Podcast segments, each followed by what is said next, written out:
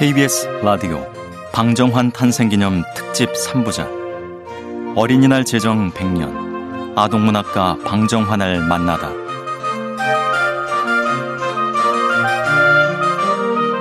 제3부 77단의 비밀 두 번째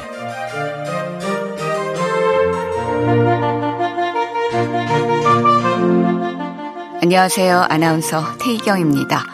소파 방정환 선생께서는 지금부터 100년 전인 1922년 어린이날을 만드셨고 그 이듬해인 1923년 5월 1일 세계 최초로 아동 인권 선언을 발표하셨습니다.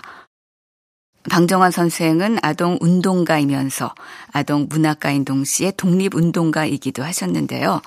3.1운동 당시 독립선언문을 배포하다 일경에 체포돼 고문을 받기도 했습니다. 1921년에는 천도교 소년회를 조직해 본격적으로 소년 운동을 전개했는데요. 방정환 선생의 짧은 생애와 늘 함께했던 단어는 어린이였습니다.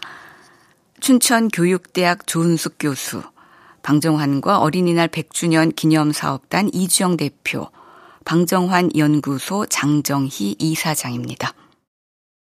방정환 선생님은 어린이라는 말을 만들었고 또 어린이 운동을 하셨고 특히 방정환 선생님은 이 문학 영역에 많이 또 집중하셨죠. 우리나라 어린이 문학의 시작점이다라고 생각하시면 돼요. 방정원 선생님 하면 정말 어린이의 아버지. 방정원 선생님이 33살에 돌아가셨어요. 젊은이의 뜨거운 가슴으로 어린이들과 함께 손잡고 이런 일들을 하셨다는 점들을 기억해 주셨으면 좋겠고 1923년 3월 방정환 선생이 어린이 잡지를 내모로 해서 이 어린이를 새롭게 발견하자라고 하는 사회적 운동이 완전히 정착되게 되었죠. 늘 당부하셨던 말씀도 씩씩하고 참된 어린이가 됩시다.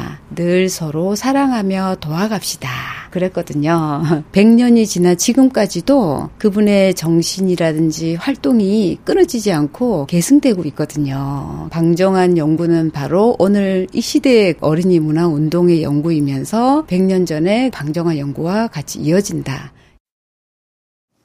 일제강점기 당시 유교도덕에 얽매여 있던 어린이들을 어린이다운 감성으로 해방시키고자 노력했던 인물 방정환. 방정환 선생의 어린이 해방 정신은 지난주와 오늘 소개하는 77단의 비밀에도 고스란히 담겨 있습니다. KBS 라디오 방정환 탄생 기념 특집 3부작 어린이날 제정 100년 아동문학가 방정환을 만나다 제3부 방정환 작가의 77단의 비밀 두 번째 편 지금 시작합니다.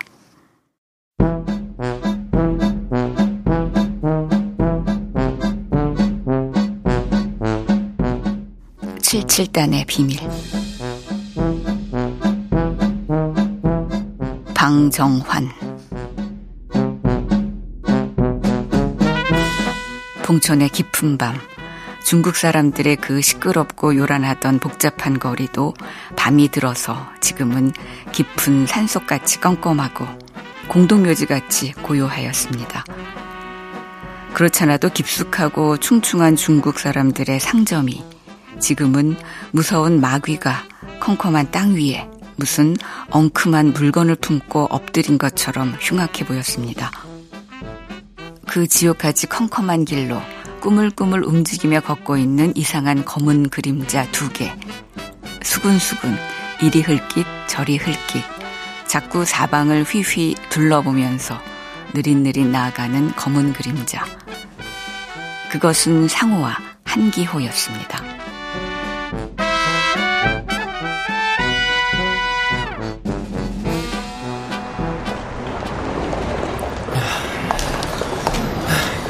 인천에 온 지 벌써 사흘째인데 하나도 알아낸 게 없으니 어쩌면 좋소.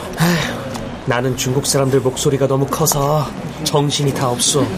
이놈들이 봉천으로 안 오고 중간에서 어디 딴 데로 가버렸음 어쩌죠? 공마단 일행이 딴 데로 갔으면 이 넓은 중국 땅에서 어떻게 순자를 찾는단 말이오? 낙심하지 맙시다.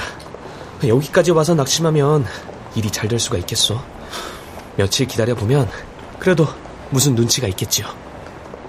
그런데 그날 저녁 때 일이었습니다. 어저께도 왔던 다리가 불편한 늙은 신사가 또 전중여관에 찾아오는 것을 보았습니다. 주인장 계신가? 저 노신사가 아무래도 수상하오. 좀 살피고 오리다. 난 여기서 계속 망을 보고 있겠어. 매일 이 전중 여관을 찾아오는 저 노인은 머리가 하얀 노신사, 한쪽 다리를 절고 있고 목소리도 분명 노인이야. 근데 뭔지 모르지만 수상해. 어, 여기가 여관 주인장 방이구나. 어, 어, 음. 이 노인, 방금 조용이라는 말을 할 때는 분명 중년 목소리였어. 노인이 아니었다고. 그리고 발소리가 들리니까 하던 말을 또 그치는 것도 수상해. 분명 비밀스러운 얘기일 거야. 어, 물어볼 게 있어. 뭡니까? 저기 주인 방에 있는 저 노인은 누구요? 가끔 놀러 오시는 바둑 잘 두는 노인인데 왜요?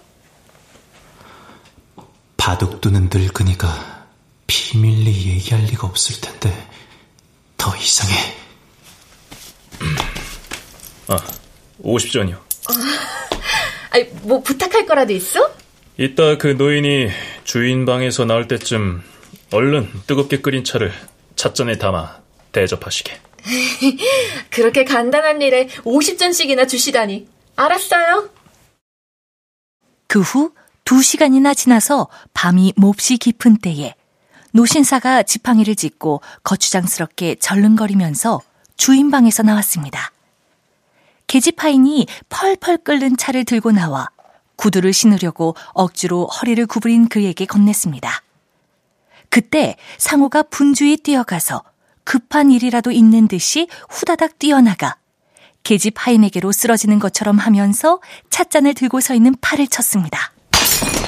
아이, 아이, 아이, 뜨거, 아, 뜨거. 아이고, 아이고, 아이고, 죄송합니다, 죄송합니다. 야, 뜨겁잖아.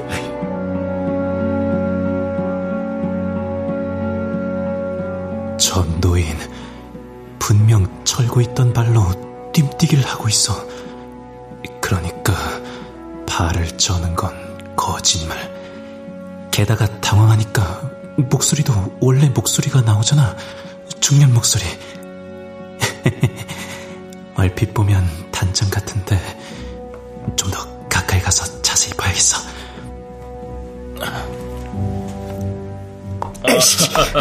아이고, 저도 죄송합니다. 아, 괜찮으십니까? 에이씨, 뭐야? 단장이다.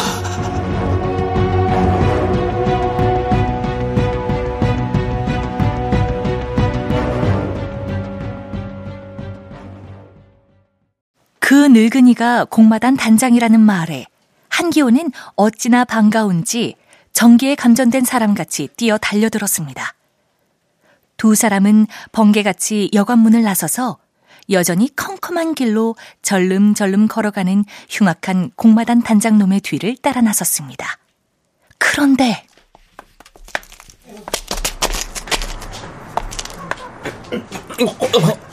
저 인간이 왜? 왜, 왜, 왜, 왜, 왜 갑자기 멈춰서 뒤돌아 우리한테 오는 거요?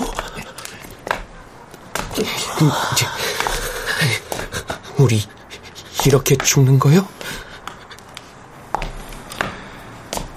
단장 한 사람만 같으면 힘들어 싸워볼 텐데 만일 단장이 달려들면서 신호를 내 이 구석 저 구석에서 부하들이 끼어나오면 아, 안 돼.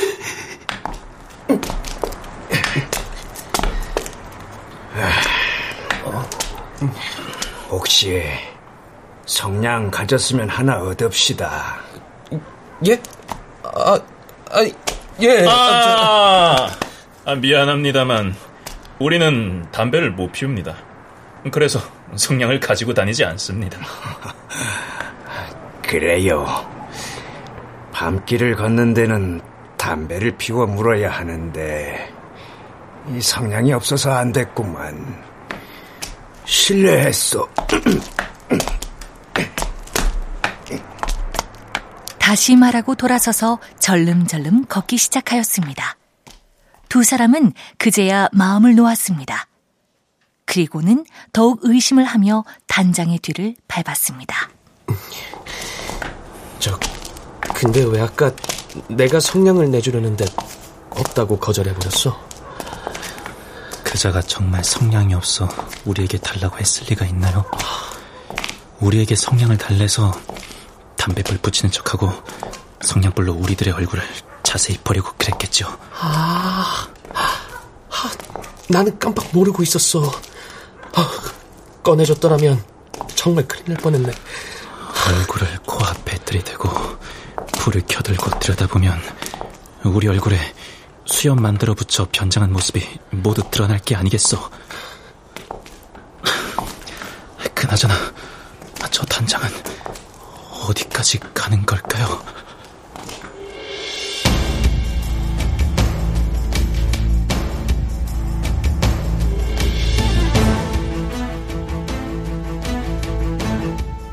이상한 암호 그들은 캄캄한 골목을 몇 번인지 꺾어 돌았습니다. 단장은 어느 창고같이 생긴 2층 집 문 앞에 우뚝 섰습니다. 붉은 벽돌로 모양 없이 튼튼하게만 지은 집.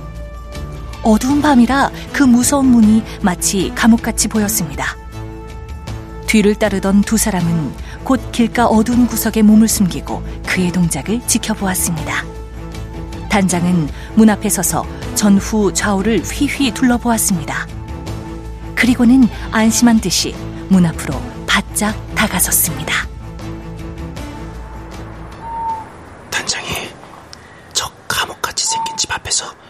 주변을 살핍니다.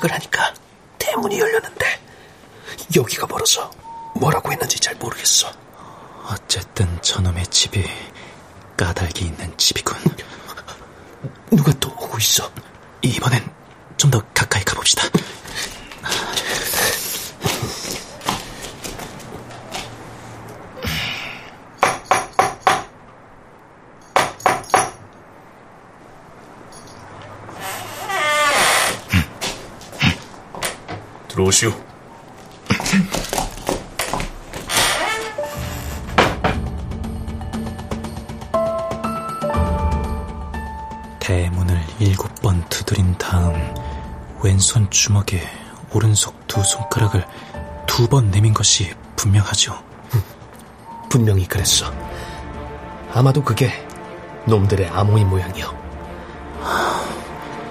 저게 무슨 뜻일까?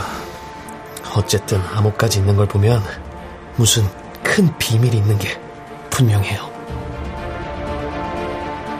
아는 사람이거나 모르는 사람이거나 을에 그렇게 해야만 들어갈 수 있는 엄중한 규칙이 분명하였습니다.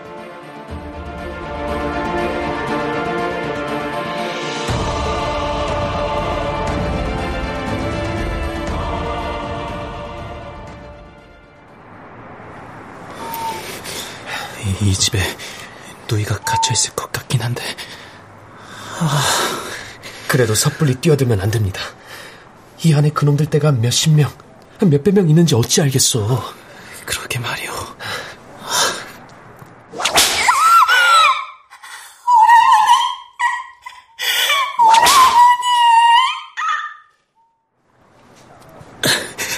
아, 안 되겠어. 노이를 죽게 놔둘 수는 없어요. 죽더라도 내가 들어가 볼 테니 당신은 여기서 기다려 주시오. 들어가다니 안 됩니다. 아이, 그럼 안에까지 들어갈 게 아니라 문을 열거든 그 문지기 놈을 끌어내 두들기고 물어봅시다. 나도 당신이 생각한 꾀가 옳다는 건 아는데 저 안에 내 누이가 있다 생각하면 그 어떤 생각도 할 수가 없어. 나도 솔직히 겁이 나지만 난 들어가야 하오.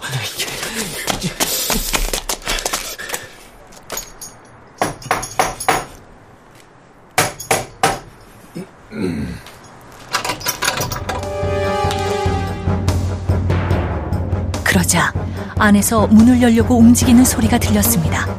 상호의 가슴은 두 방망이 질쳤습니다.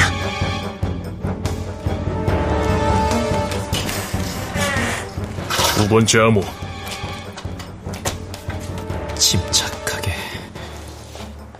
왼손을 주먹 쥐어 내밀고 오른손 두 손가락을 그 위에 두 번 내밀어 보이면서 시선을 끌어놓고 당신 누구야? 상우는 두 번째의 암호를 해보이려 하다가 벼랑간 총알같이 휘딱 뛰어서 뒤로 대걸음 물러났습니다. 내다보던 문지기 놈은 무언지 눈앞에 서 있던 놈이 휘딱하고 없어지므로 이상히 여겨 등불을 들고 쫓아나와서는 등불을 쳐들고 이리저리 바쁘게 찾았습니다. 그때 벽돌벽에 박쥐같이 착 붙어있던 상우가 번개같이 달려들어 그놈을 얼싸안고 엎드렸습니다. 당신 이놈은 내가 알아서 할 테니 빨리 들어가시오. 알겠어.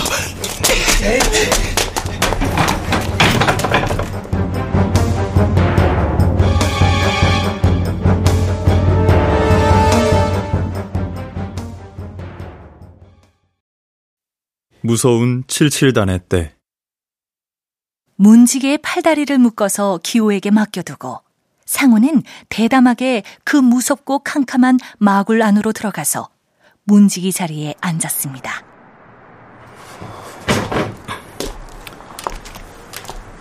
이놈들 소굴이 꽤 넓어 보여. 마음 같아선 곧장 안으로 뛰어들고 싶지만 우선 문지기 자리에 앉아서 뭔 일이 벌어지고 있는지 지켜봐야겠어.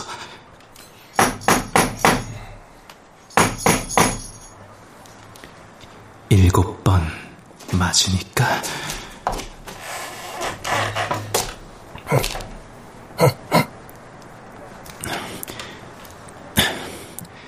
두 번째 암호까지 했으니 통과.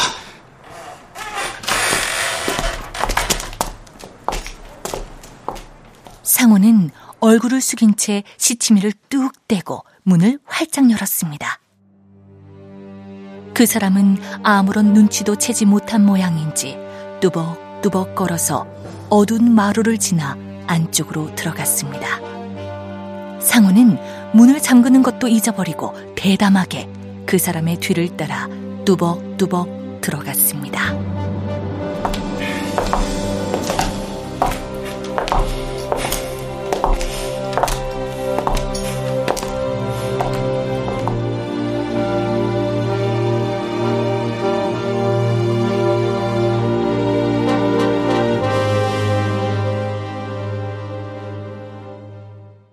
무서운 죄악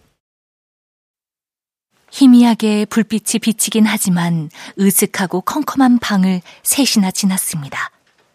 그리고 다시 아래로 내려가는 캄캄한 층계를 셋이나 더듬어 내려가자 사람들의 시끄러운 소리가 바로 옆에서 들리는 듯 하였습니다. 앞에 선 키 큰 사람이 방문을 열고 들어서자 상우도 얼른 뒤따라 들어섰습니다.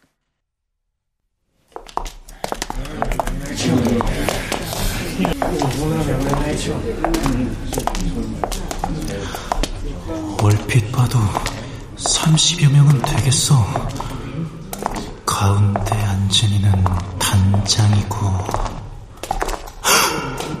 단장 마누라도 있잖아. 77 단원이면 마지막 암호를 대시오. 어?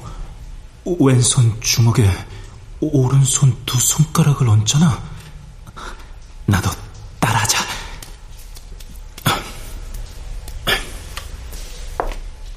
됐어. 앉으시오.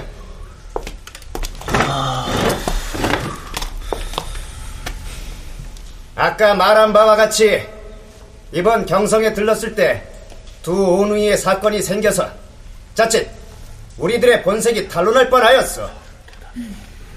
얼른 경성을 떠나 조선 땅 밖으로 나가야만 탈이 없겠다 생각해 부랴부랴 도망치듯 빠져나온 것이오. 내 얘기구나. 그런데 그 오랍이란 놈은 끝내 잡지 못했지 뭐예요. 겨우 누이 동생만 붙잡아가지고 왔는데 그 바람에 공마단 벌이도 못했고 아편도 다 처치하지 못했다니까요. 어? 아편? 아편은 겨우 3분의 1밖에 못 채웠어. 수입은 1,300원. 나머진 도로 가져왔어. 조선 어린이는 겨우 13살짜리 하나밖에는 걸리지 않아서 그 아이 하나만 숨겨가지고 왔을 뿐이라고. 그러니까 이번 조선 공연은 성공하지 못한 셈이요. 하여 가지고 온 아편 3분의 2는 여기 있는 여러 사람이 활동에 팔아야겠어. 그나마 새로 잡아온 조선 어린이는 나이가 13살이나 되고 제법 똑똑하니 적어도 150원 이상은 될 것 같소. 조선 어린이 인신매매까지. 이번 경성에서 저희 외삼촌을 만나 도망가려 한 남이 있고 조선 이름은 순자라고 합디다. 남이꼬는 아무래도 더 이상 오래 붙들어 둘 수 없을 것 같아요. 우리 공마단에서는 한시 바삐 그의 재주를 다른 아이에게 가르치고 얼른 그 애를 팔아버리는 게 상책이라고 봐요. 순자를 팔아버린다고? 여러분도 그렇게 알고 있으시오. 또 어느 때고 오라비 놈이 이곳까지 쫓아올지도 모르니 모두 주의하시오.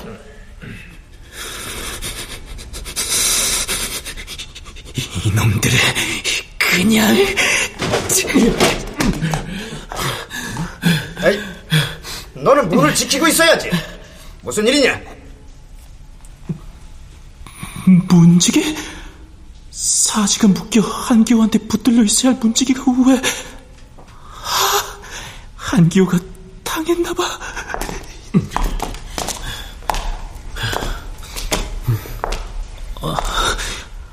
저놈의 문지기가 왜 하필 나한테 다가오는 거야? 나도 들켰나봐. 이젠 다 틀렸어.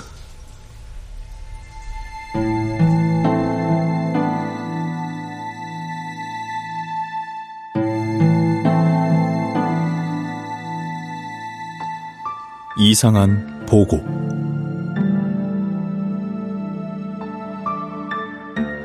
지옥나라같이 무서운 칠칠단의 소굴 속에 들어와서 그들의 비밀회의에 참여하여 앉아있는 것도 겁나기 짝이 없는 대담한 모험이었습니다. 그런데 벼랑간 기호에게 맡겨둔 문지기 놈까지 달려 들어왔으니 상우의 놀라운 가슴은 어떠하였겠습니까? 그러나 어떻게 피할 꾀가 없었습니다. 이제는 될 대로 되어라 하고 상우는 아주 두 눈을 딱 감고 늘어져 버렸습니다.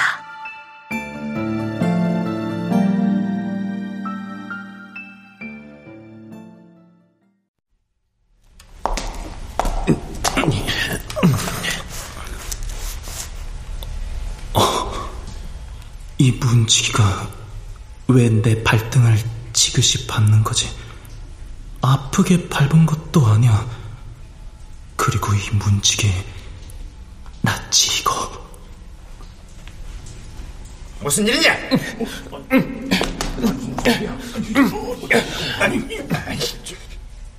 문지기는 상호 옆에 우뚝 서더니 두 팔을 번쩍 들었습니다. 그러고는 왼손은 주먹을 쥐고 오른손은 두 손가락만 펴들더니 팔과 팔을 지표로 엇질렀습니다. 그렇게 하기를 두 번 하고는 곧 황급한 걸음으로 도로 나가 쿵쿵쿵 층계로 바삐 올라갔습니다. 그것은 분명히 무슨 급한 일을 보고하는 것 같았습니다. 문지기가 그렇게 하고 나가자 모든 단원의 얼굴은 더욱 놀란 짐승의 얼굴같이 되었습니다. 다들 준비해!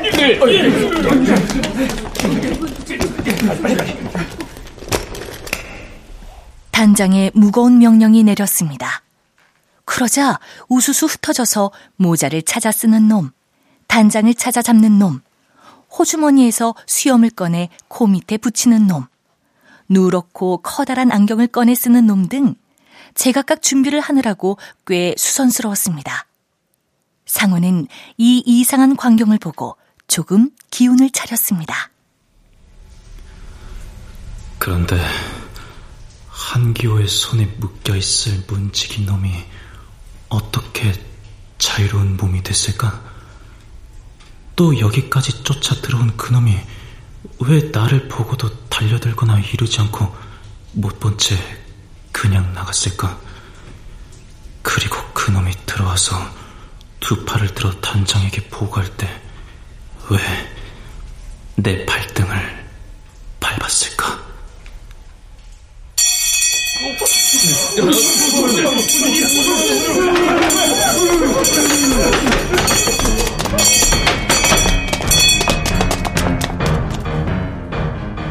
벼랑간 종이 요란하게 울렸습니다. 그 소리에 파랗게 질린 단원들이 눈이 동그래져서 자리에서 벌떡 일어났습니다. 단장도 눈이 휘둥그레져서 옆에 놓인 모자를 집어쓰고 지팡이를 짚었습니다.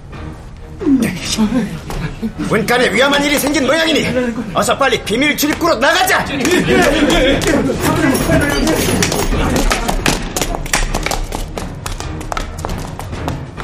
땅 속의 비밀 출입구. 단장의 뒤를 따라 서른여 명의 단원도 모두 땅 속의 비밀 출입구로 들어갔습니다. 상우 역시 그들의 뒤를 따라 나섰습니다.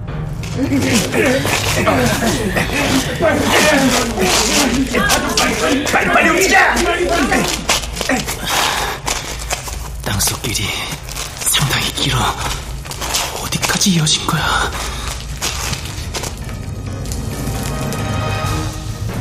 캄캄한 구멍은 한없이 길었습니다. 그들은 캄캄하고 길다란 구멍을 지나 다시 전등편 밝은 방으로 나섰습니다.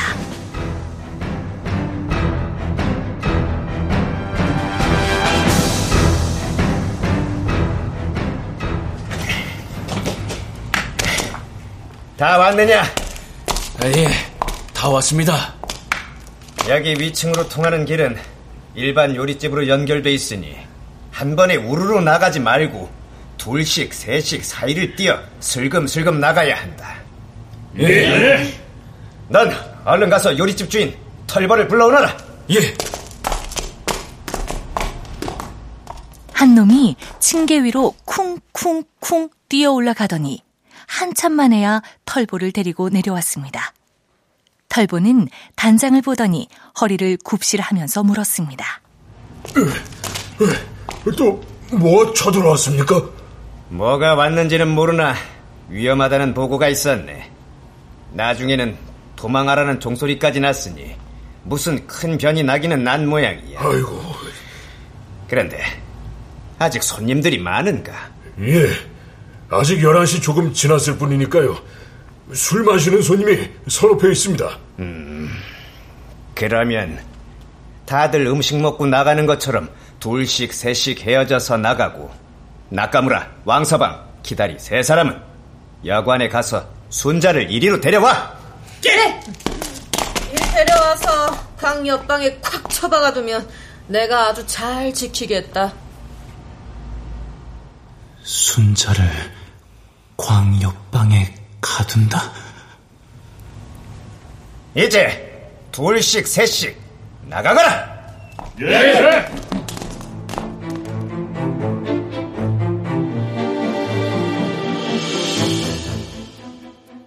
마구를 빠져나와 단원이 반쯤 나갔을 때 상우는 중국놈과 짝을 지어 나가도록 명령을 받았습니다. 될 수 있으면 순자를 데리러 가는 새놈과 함께 나가 그들의 뒤를 따라가려 하였으나 그들 세 사람은 한패가 되어 나간 지 오래였습니다. 그래 그 다음 차례에도 못 나가고 4, 50분쯤 뒤에야 그 중국 놈과 나가게 된 것이었습니다.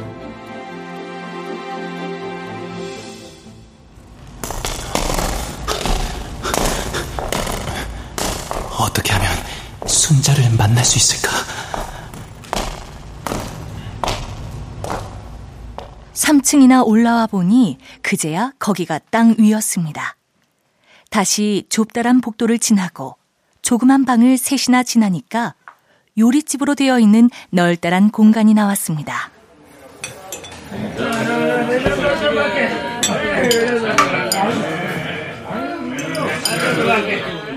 식탁이 10여 개 정도 있는 요리집이구나.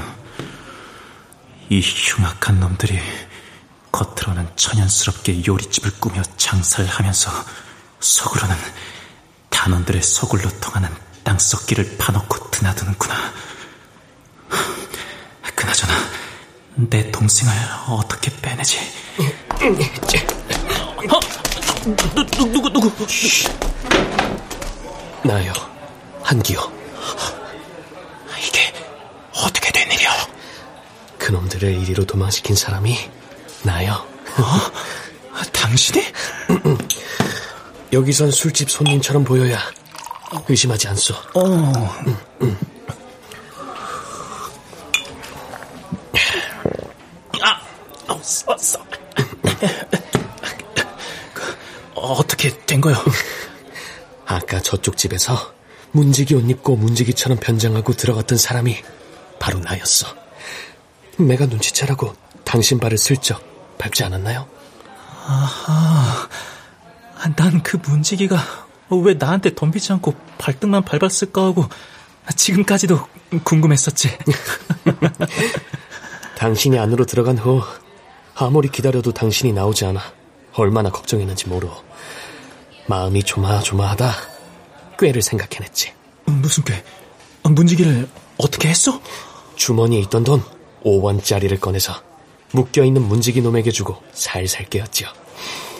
그 놈이 원래 돈만 아는 놈이라 5원짜리를 보더니 묻는 대로 대답을 잘합디다. 문을 지키고 있다 급한 일이 생기면 뛰어들어가 보고를 합니다요. 그때 암호는 팔을 엇갈려 보고하는 게 우리들의 암호 입죠. 더 급할 때는 종을 마구 치는데 그럼 정말 급한 일이 생겼구나 알죠. 그럼 칠칠단들은 미리 받은 땅속 길로 서둘러 피합니다요.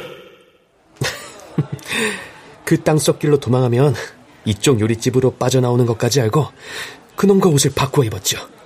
그리고 얼굴을 대강 그놈처럼 꾸며가지고 들어갔던 겁니다. 참 잘했소이다. 상호는 기호가 항상 자기만큼 재주와 꾀가 적은 줄 알고 답답하게 여겼는데 오늘 일을 보니 정말 기뻤습니다. 그만하면 든든한 일꾼으로 믿을 수 있게 된 것이 제일 기뻤습니다. 저, 그런데 누이는 어찌 됐소? 그 안에서 못 만나셨어? 지금 저놈들이 순자를 여기에다 감춰둔다고 새놈이 데리러 갔어. 곧 올 거요. 여기서 만난다 해도 빼앗아 갈 수가 없을 텐데 까딱하면 저쪽 안에서 몇 명이 쏟아져 나올지 모르니까요. 어서 오십시오. 그러니 어쩌면 기호가 상호가 보는 쪽을 보니까 일은 벌써 맞닥뜨렸습니다. 한 길로 난 문이 열리고 새놈의 남자가 먼저 들어서는데 그 뒤에 단장의 마누라가 순자를 데리고 따라 들어옵니다. 빨리 빨리 좀 걸으라니까.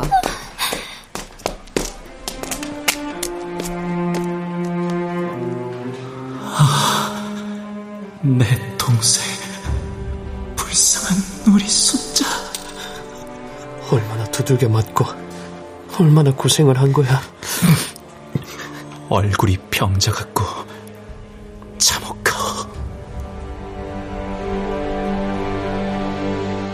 두 사람의 눈에는 벌겋게 핏발이 서고 몸이 부르르 떨렸습니다. 그리고 상호의 눈에는 눈물이 솟았습니다. 상호는 곧 주머니에서 명함 하나를 꺼내 목에 걸린 줄에 달린 연필로 급하게, 참말 급하게. 나다, 상호다. 염려 말고 있거라. 오늘 밤 안으로 기우 씨와 함께 구하러 오마. 이렇게 휘갈겨 써서는 읽어볼 사이도 없이 소나기에 움켜쥐고 다시 일어섰습니다. 그동안에 단장 마누라는 순자를 데리고 요리조리 휘휘 둘러보면서 요리집을 지나 안으로 들어가는 문 쪽으로 가다가 털보주인 영감과 인사를 하고 있었습니다.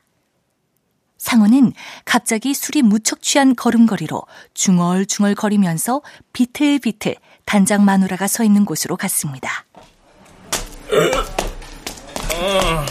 아유, 세상에 잉글잉글도 돈은 아주. 이건 뭐야? 오, 참말 미인인걸? 우리 미인, 나하고 인사 좀 합시다.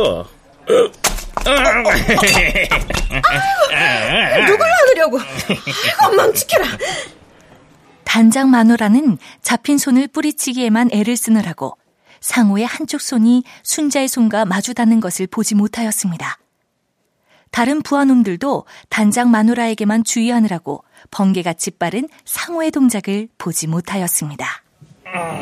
예뻐. 아니, 술을 잡수려면 혼자 얌전하게 잡수지? 이게 무슨 실례의 짓이오? 술 취한 척 넘어지면서 순자 손에 명함을 쥐어줬으니까 됐어. 아이고, 아이고, 실례했습니다. 술이 취해서 요리집 뽀인 줄 알고 그랬습니다. 죄송합니다. Sorry.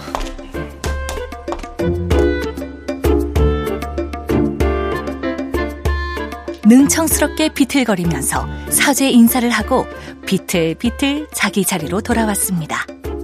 와서는 기호의 넓적다리를 넌지시 꾹꾹 찔러 재촉해가지고는 돈 몇 푼을 술값으로 내놓고 역시 비틀걸음으로 걸어나갔습니다. 귀신 같은 개책 밖으로 나오자마자 상우는 기호에게 여관집 주인방 앞에 걸려있는 세 장을 갖고 와달라고 부탁하였습니다. 잠시 후 인력거 한 대가 요리집 앞에 멈추고 기호가 재빠르게 내렸습니다. 기호의 손에는 세 장이 들려 있었습니다. 상우는 넌지시 새 장문을 열어 그 속에 있던 새를 한 마리 내놓았습니다. 에, 저기 웬 새냐? 새가 생겼네. 야, 새 잡아라, 새! 내가 잡을 거야, 내가.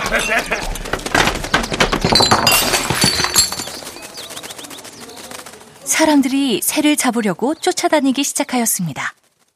마침내 심부름꾼과 털보, 순자를 지키던 단원들까지 눈이 휘둥그레져서 쫓아나왔습니다.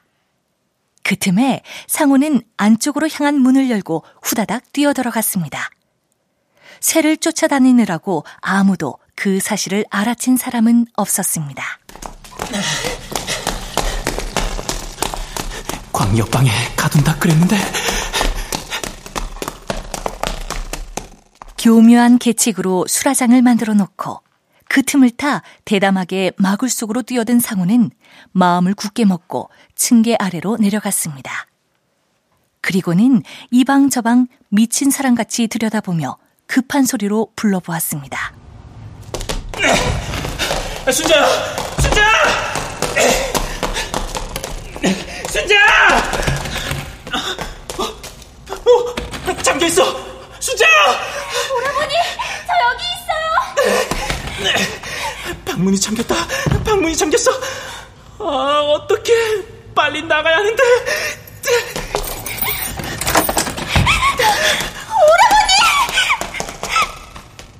순재가 뛰어나오면서 불렀습니다. 털보 주인의 마누라가 방문을 안으로 잠그고 순자를 지키고 있었습니다. 그런데 밤이 깊어지자 세상 모르고 깊은 잠 속에 빠져 순자가 주머니에서 열쇠를 꺼내는 것도 몰랐던 것입니다. 상호는 순자의 손을 잡아당겨 3층 밑 통로로 데리고 갔습니다. 아무 염려 말고 내 뒤만 따라오너라. 네, 오라버니. 상호는 앞서서 좁다란 구멍으로 머리와 허리를 굽히고 기어가기 시작하였습니다. 순자도 무서움도 괴로움도 다 있고 오빠의 뒤를 따라 부지런히 기어갔습니다. 어둡고 캄캄한 땅속 길을 기어가면서 상호의 가슴은 몹시도 두근거렸습니다.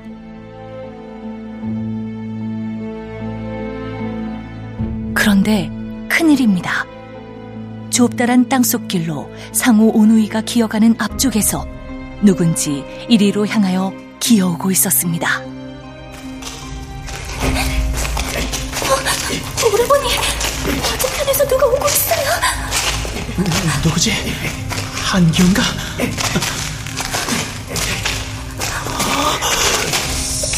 설마... 뛰어넘어! 당장이다! 당장님이요? 어떻게 오라버니? 뛰, 뛰, 뛰러, 뛰러, 다시 기어가자. 우리가 달려놈아. 우리는 도관에 든 쥐야. 뛰어넘어! 당장 나오너라!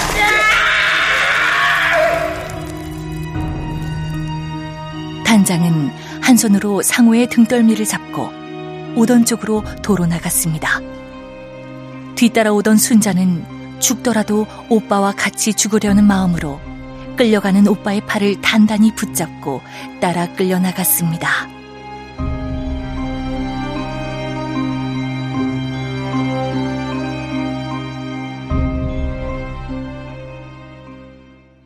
단장은 상호를 밧줄로 묶어서는 구두발로 걷어차고 달려들어 코 밑에 만들어 붙인 수염을 잡아뜯었습니다. 여놈의 자식! 저놈 배 위에 치로 돌을 얹어 놔라. 예!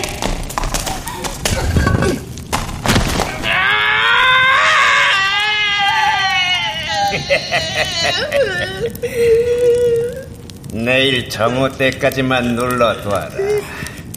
그럼 저절로 죽을 것이다. 우리 오라버니 살려주세요. 제가 잘못했어요.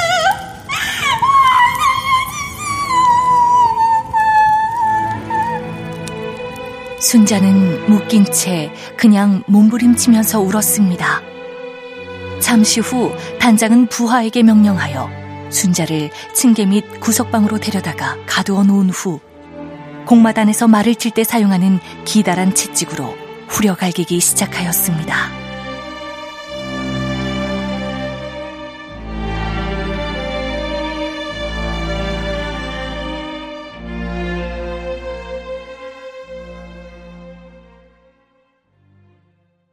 그리운 고국으로 기호는 혼자서 발버둥질 치면서 창고집 밖에서 안타까운 밤을 밝혔습니다.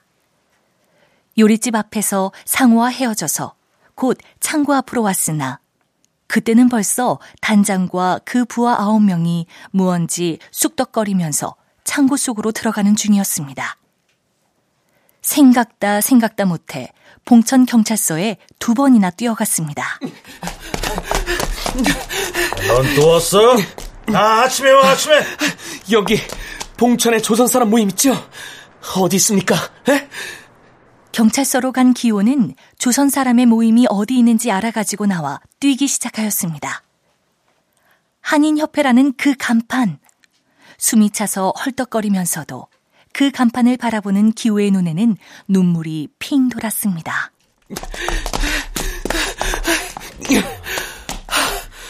봉천에도 한인협회가 있었어.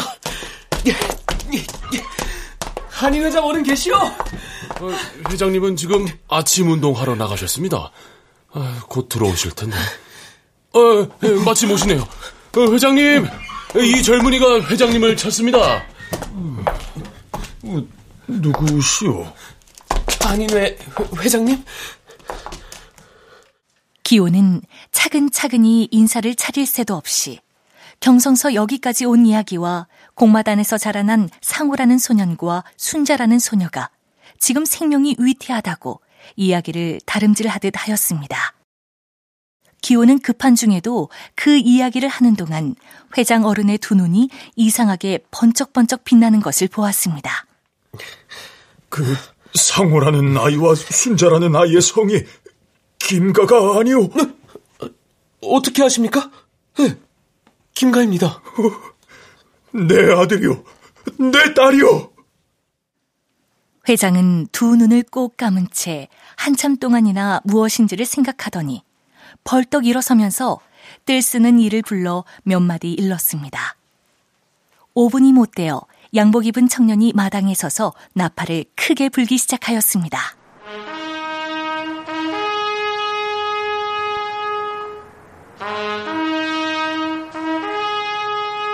새벽 하늘에 멀리 멀리 울려 퍼지는 씩씩한 나팔 소리.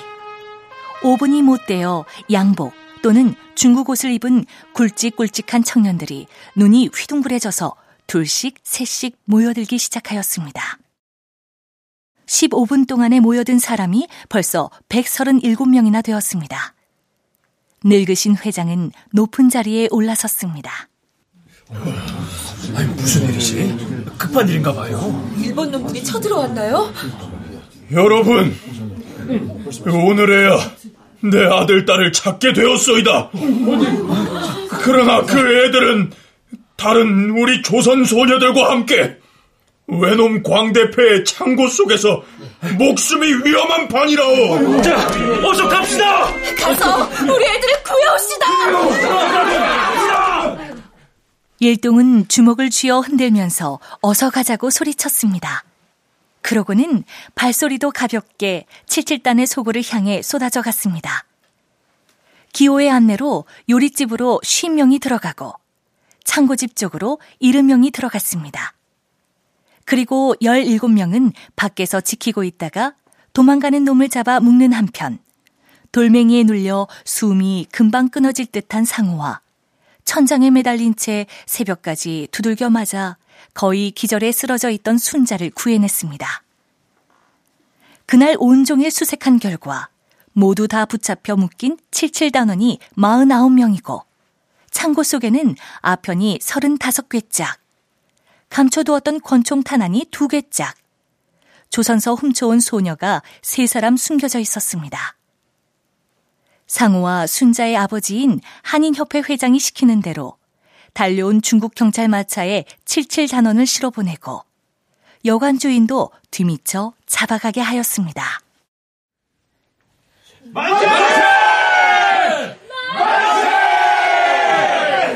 다들 고생하셨어. 나는 이 애들과 함께 잠깐 다녀오겠어. 만세,